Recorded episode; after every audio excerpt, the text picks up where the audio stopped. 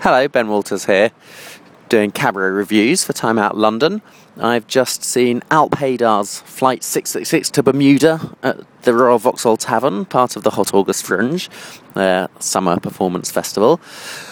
Um, Alp Haydar, how to describe Alp Haydar? Um, it's probably fair to say that there has never in the history of mankind been a show quite like Alp Haydar's.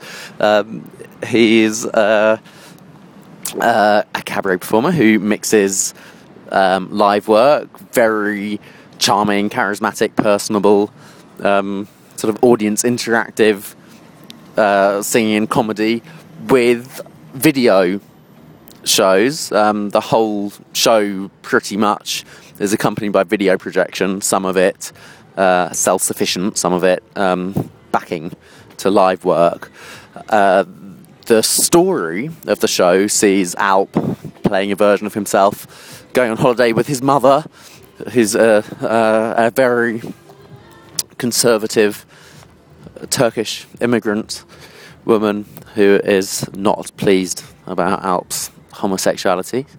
Um, and meanwhile, he meets uh, an aspiring jihadist on the flight, and uh, the story that unfolds um, sets these very personal issues to do with family, to do with sexuality and identity against a sort of 70s disaster movie kind of narrative. Um, and the whole thing is realized in a very individual, very funny, very detailed sensibility. It's all basically made um, for very little money on desktop video editing software uh, with Alp playing all the characters from himself and his mother to Mohammed the terrorist to the pilot and flight attendant, essentially everyone that you see on screen.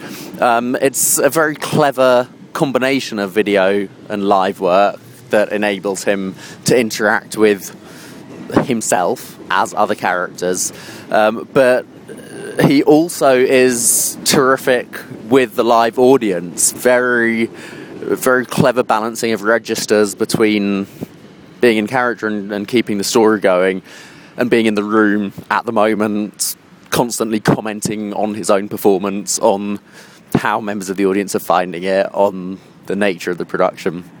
The whole thing is very, very funny, very moving um, in the, the personal particulars, and utterly unique. It's also the latest in a sort of ongoing series of shows. There's a, a running narrative, and uh, as always, the show ends with a trailer for the next installation coming back to the RVT in October.